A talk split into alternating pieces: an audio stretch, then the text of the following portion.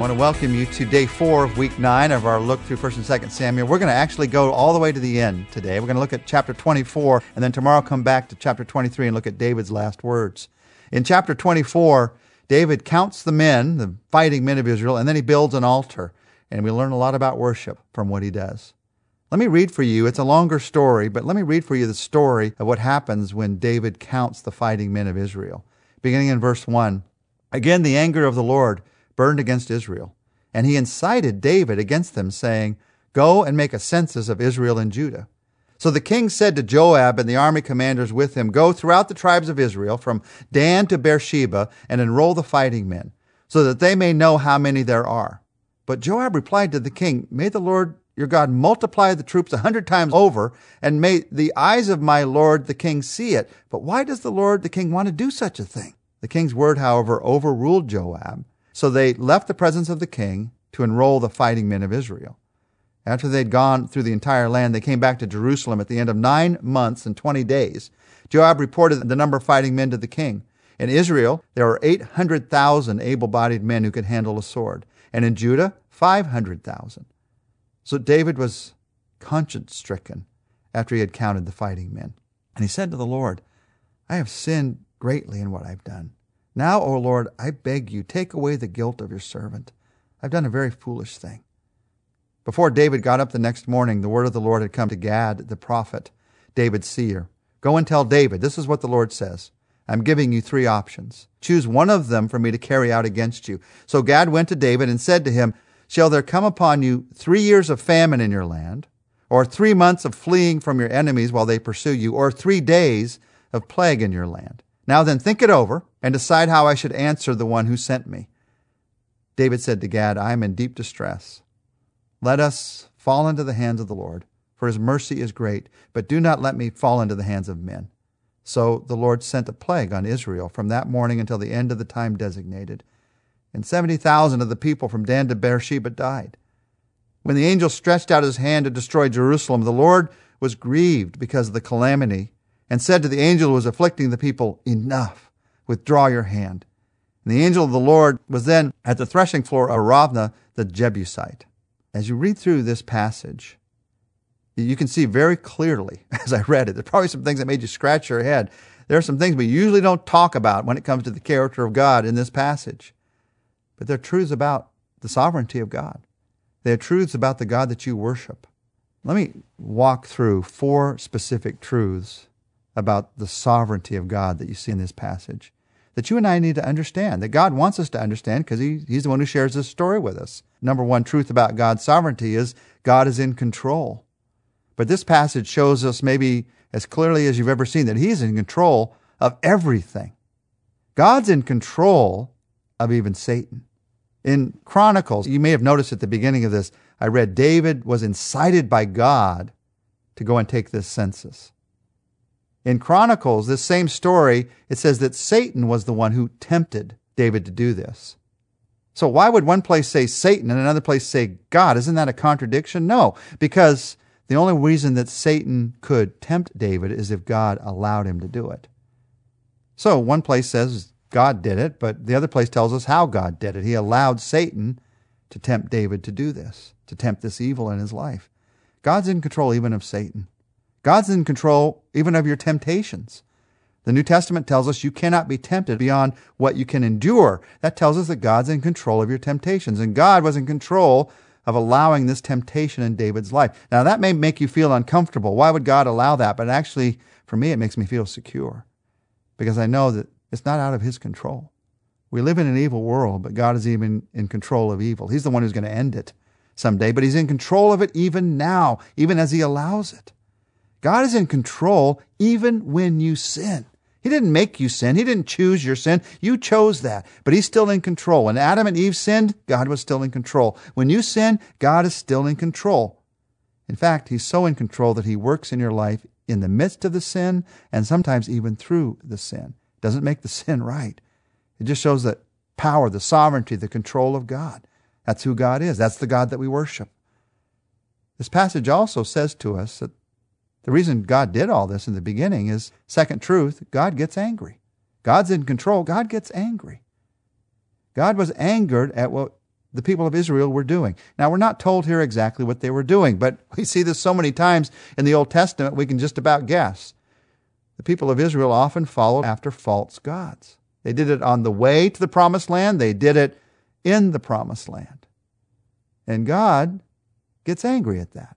Now, for you and I, we have a hard time with that because for us, anger is so much tied up with sin, with selfishness, with ego. But God's anger is not. It's a pure anger. It's an anger that's all about the need that we have to worship Him. And when we don't worship Him, there is an anger that comes to the heart of God because He knows what could be happening in our lives. That's who God is.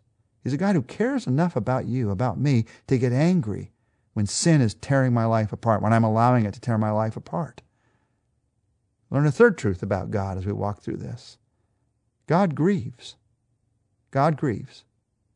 He saw what was happening, how this plague was taking the lives of the people, and as it came upon Jerusalem, he grieved at what was happening.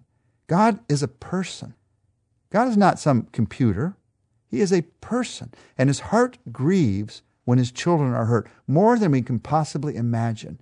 And you and I think, well, how, how could he grieve? He knows what's going to happen in the end. How could he grieve? He knows the end of the story. Well, that doesn't mean you don't grieve when somebody you love gets hurt, even if you do know the end of the story, even if you do know what's going to happen.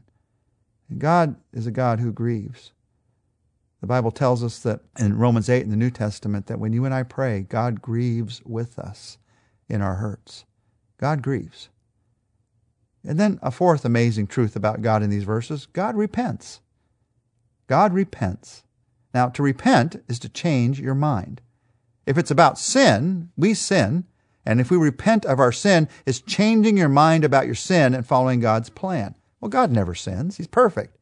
But God repents. Because repentance does not have to be about sin. You can change your mind about other things besides sin. And there are many examples in the Old Testament of God repenting of a judgment, particularly of a judgment, of a judgment that He had decreed, that He had proclaimed. But as that judgment starts to unfold, God repents. He changes His mind and He shows an unexpected mercy. Because that is the heart of God. He is a God of mercy. Now, I want you to see this heart of mercy in God and what happens at the end of this chapter. At the end of this time of judgment, David builds an altar. After God repented, relented, stopped the judgment, he decides to build an altar. In verse 17, when David saw the angel who was striking down the people, he said to the Lord, I'm the one who has sinned and done wrong. These are but sheep. What have they done? Let your hand fall upon me and my family. On that day, God went to David and said to him, Go up and build an altar to the Lord on the threshing floor of Araunah the Jebusite. Araunah said to David, Let my lord the king take whatever pleases him and offer it up. Here are oxen for the burnt offering, and there are threshing sledges and ox yokes for the wood. O king, Araunah, give all this to the king. But the king replied to Araunah, No, I insist on paying you for it. And then in one of the most famous phrases in 2 Samuel, David says, I will not sacrifice to the Lord, to the Lord my God, burnt offerings that cost me nothing. In David's building of an altar, we learn three important things, and they're all about sacrifice. We learn David's willingness to sacrifice himself for the people. We see David's unwillingness to sacrifice to the Lord that which cost him nothing. But then we see a third thing here. It's a little bit hidden. You have to go into the history of what happens later in the Old Testament. We see that mercy comes before sacrifice. A sacrifice doesn't bring the mercy of God. Mercy actually comes before sacrifice. It motivates the sacrifice that depends on the mercy of God. It all starts with God's mercy. It doesn't start with us. It starts with God. You see some of that in the future of this site. This threshing floor that David buys here. In 2 Chronicles 3 1, we're told then Solomon began to build the temple of the Lord in Jerusalem on Mount Moriah, where the Lord had appeared to his father David. It was on the threshing floor of Araunah the Jebusite, the place provided by David. This place. The place where God had had the mercy to say, Enough, withdraw your hand. And where David had gone and because of that built an altar to recognize God's forgiveness, God's mercy. This is the place where the temple would be built.